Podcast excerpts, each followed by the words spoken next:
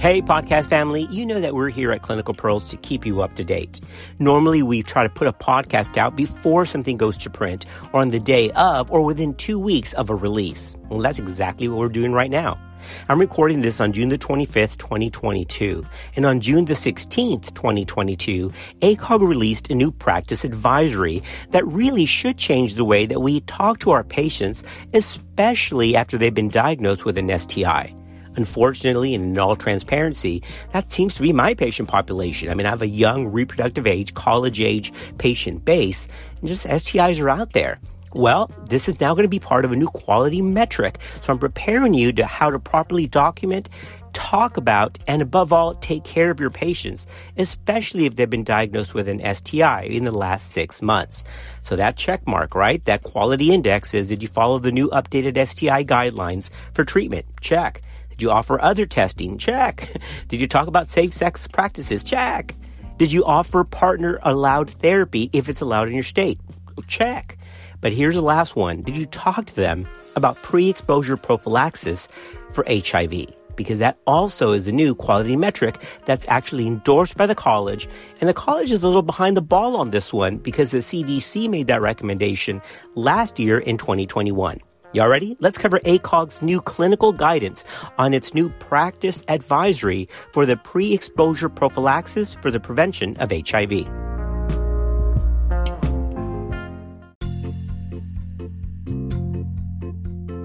Life is too short and too unpredictable to go through without some sort of vision or passion. If you don't know what your passion is, find it now. This is our passion. This is Clinical Pearls.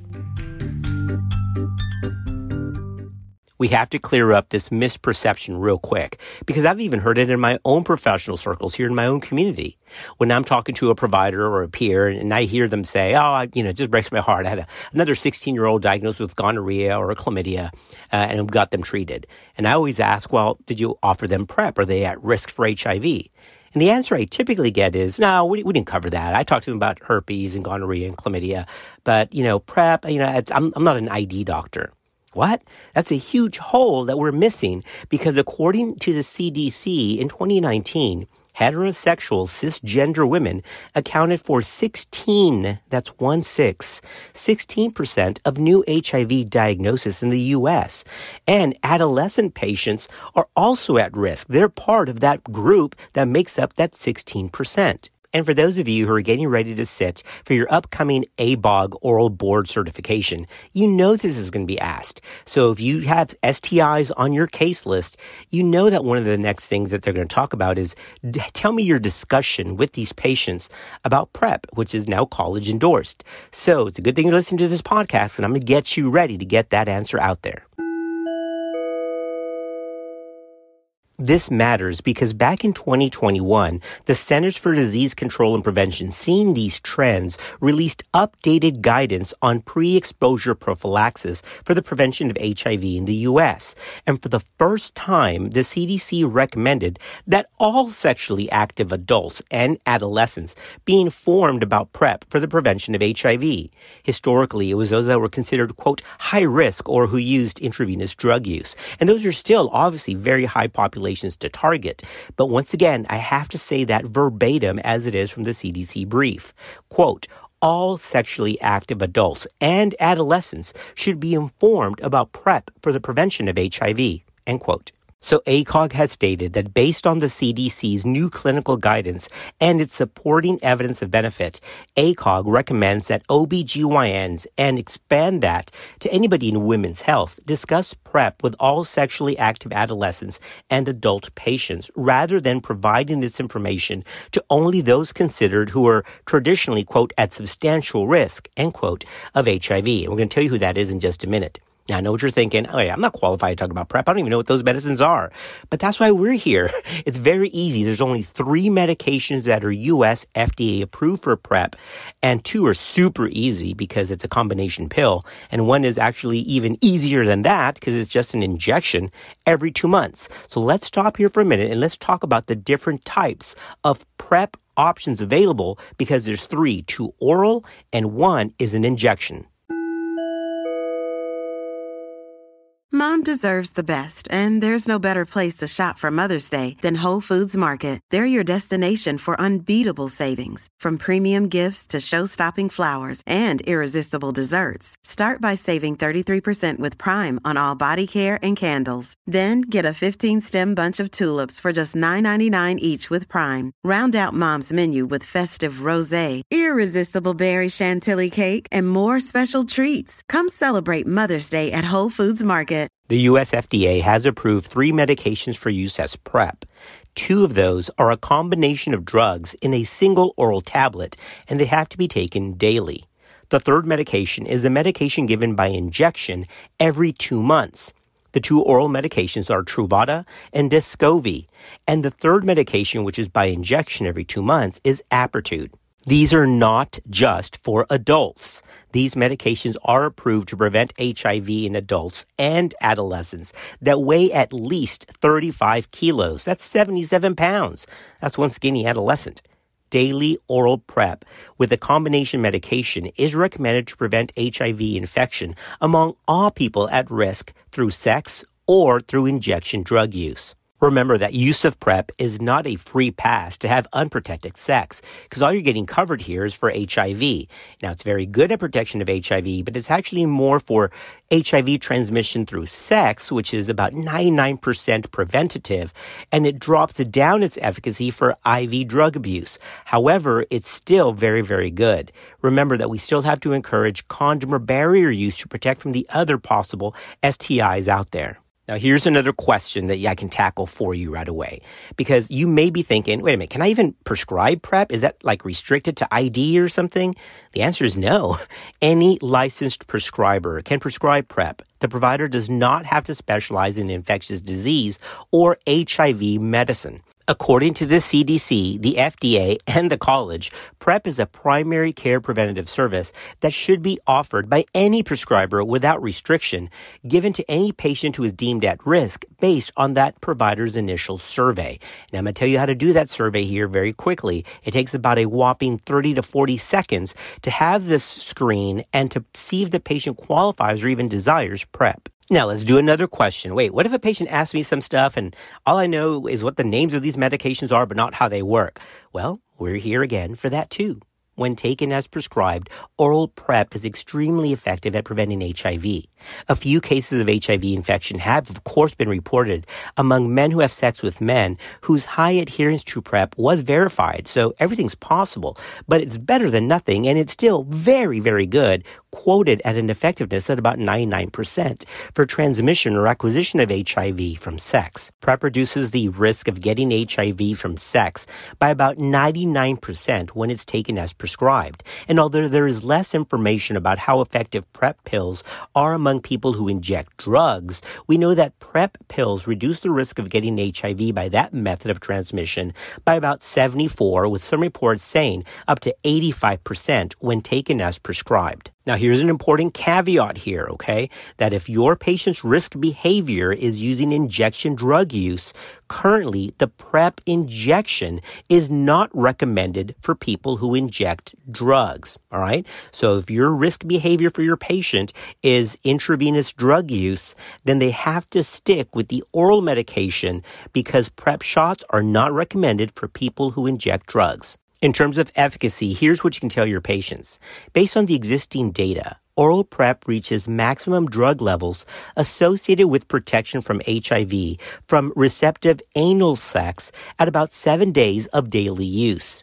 For receptive vaginal sex and injection drug use, oral PrEP reaches maximum drug levels at about 21 days after daily use. So don't think you take one drug, one pill one day and you're ready to go. Seven days for receptive anal sex, but up to three weeks for receptive vaginal sex and injection drug use protection. Now, what about this question? Hey, is this thing safe? And the short answer is yes. PrEP has not caused serious short or medium term safety concerns, as PrEP is considered generally safe for people who are even pregnant or breastfeeding. So yes, they can take this even if they are pregnant or breastfeeding. You're like, why would they be at risk if they're pregnant? Because they have multiple partners, or their partner has unknown HIV status, or they have injection drug use. So don't exclude pregnant or breastfeeding women from PrEP discussions talking about safety is a good time to talk about length of use. This is not meant to be a lifelong therapy, right? You can't keep it on PrEP forever. It's meant to be staged for their level of risk. Because ideally, we should be able to counsel our patients so that they adopt, hopefully, less risky behavior. But it is possible for some women to use this for quite a long time, although it's not meant to be used indefinitely. Remember that PrEP is also approved for discordant couples in pregnancy. So if your patient is pregnant and is HIV negative, but a partner is known to be HIV positive, especially if they have detectable viral load, my goodness, give that patient PrEP to protect her and the unborn child. As we're doing these rapid fire questions, here's who should not be prescribed PrEP. If somebody is already infected with HIV, PrEP is not for them. And people with severe kidney impairment do not qualify for PrEP. So remember, you need to first check an HIV before giving this medication. And it's a good idea just to get a baseline creatinine just for documentation that they don't have any severe kidney impairment. Now, I want to go back to testing because we already talked about doing a pre PrEP HIV screen and doing a test for kidney function. We already got that. But there's another important test to get, and that's hepatitis B because emtricitabine and tenofovir, which are the two medications used in the oral products, both of those can be used to treat hepatitis B infection. that's okay, right? But in people with hepatitis B, stopping these medications can result in a rebound of hepatitis B viral replication that can actually cause liver damage. So if you don't know that they have hepatitis B and you kind of give them temporary treatment and then stop them of PrEP, they can actually progress in their liver damage. So it's important to check for hepatitis B infection before you give it. And hepatitis B viral infection is not a contraindication to PrEP. You just have to know that they have it so that you can follow them accordingly. All right. So everybody who's going to be treated with either the oral medication or any medication that has emtricitabine and tenofovir must be screened for hepatitis B virus before proceeding with PrEP. And a quick word about lipid testing. For patients choosing PrEP with Descovy as their PrEP choice, it's important to do a baseline cholesterol and triglyceride screen before starting PrEP with Descovy. Okay, that's the summary on the initiation, but let's talk about evaluation going forward after PrEP. And talking about evaluation, we can't just give them PrEP and put them on their way. We do have to commit them that this is kind of a regimen. This is a surveillance program. So this has to be done with some kind of follow up at least once every three months while they're on PrEP patients should have repeat HIV antigen or antibody or RNA testing based on their level of risk to see where they're at and at least every six months, especially for those who are over the age of 50, it's important to monitor creatinine clearance just to make sure that we're not missing anything with kidney function. If there are other threats to kidney safety, like hypertension or diabetes, kidney function may need to be monitored more often or checked using additional tests like a UA for proteinuria. Now, here's an important note. A rise in serum creatinine is not a reason to withhold PrEP if the creatinine clearance remains greater than 60 mLs per minute for Truvada or greater than 30 mLs per minute for Descovy. Okay, so it's not just the creatinine, it's the creatinine clearance greater than 60 mLs per minute for Truvada and greater than 30 mLs per minute for Descovy and as potential long term follow up if patients are going to use this for more than 12 months, at least once every 12 months. Remember to follow or to monitor patients' triglyceride and cholesterol levels and check their weight, especially if they are given Descovy because it can have an effect on those matters. Also, screen heterosexual active people once again for chlamydia, even if asymptomatic. All right, podcast family, let's wrap this up by doing this quick patient assessment, this quick patient survey that all of us can do. And again, takes 30 to 40 seconds. Okay. So ACOG and the CDC have this algorithm really nice. And we're going to walk through it here super fast called assessing indications for PrEP in sexually active people. That's it. So we're going to start off right off the bat with the basic question which applies to us. Hey, have you had vaginal sex in the past six months? Or what about anal sex? Which, by the way, and I know we've covered this before, remember, stop asking patients that are sexually active. What the heck does that even mean? I mean, I, have been in practice for 20 years and I'm even thinking, what the heck does that mean? Because it's so varied and it has different implications for somebody else. Be direct. Just ask. I ask our patients, hey, t- what kind of sex do you have? Who do you have sex with? Do you use toys? I mean, do you have oral sex? Do you give oral sex? Do you have unwanted sex? I mean, you've got to have these conversations. But all this, how are you sexually active? Um, I think we've gotten away from that. Okay, back to the algorithm. If they say yes, I've had vaginal or anal sex in the past six months, then there's three other doors to walk through. One, have you had any bacterial STI in the last six months that you're aware of? If the answer is yes, like, oh, I've actually tested positive for gonorrhea. Oh, okay. Well, in that case, then you probably qualify for the PrEP discussion. The second door is, do you have one or more sex partners that have unknown HIV status? And if the answer is yes, then the next door is do you always use a condom? And if that answer is no, then PrEP discussion has to be had with that patient. All right. So do you have vaginal or anal sex? First door. Second door is have you had an STI in six months? And then second door, do you have one or more sex partners of unknown HIV status with unsure condom use? And then the third avenue or the third door is, do you know if your partner is actually HIV positive? And the answer is yes. And if they have unknown or detectable viral load, then they should be prescribed or at least had this discussion for PrEP. See how easy it is? Have you had vaginal or anal sex? Have you had an STI in the past six months? Do you have more than one sex partner? Do you consistently use a condom or do you have a partner with known HIV status and unknown level of virus? That's the discussion right there. And you've had the discussion for PrEP. All right, now that's the main gist of screening for sex. But there's another door that we can ask right away. Oh, by the way, one more thing. Ask this of everybody. Doesn't matter what color they are or what they call themselves or your age. I just have to ask. Have you ever injected drugs? And that's how you make this universal.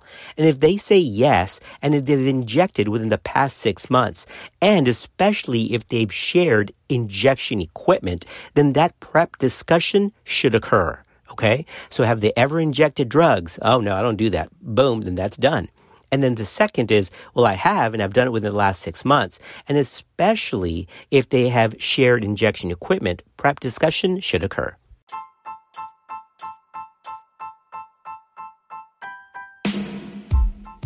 All right, podcast family, that's it. We've covered the new practice advisory from June the 16th, 2022 from the college. See, now you're all up to speed on PrEP. Two oral medications or one injection given every two months. We've talked about your pre prescription lab screening, your monitoring, and how to have discussions about efficacy for PrEP. I hope this podcast has helped you out because it really is an important way to make a dent into HIV transmission to groups of people that are otherwise overlooked, which is young, adolescent, otherwise sexually healthy, heterosexual cis women. All right. So thank you for being part of our podcast family and we'll see you next time on Clinical Pearls.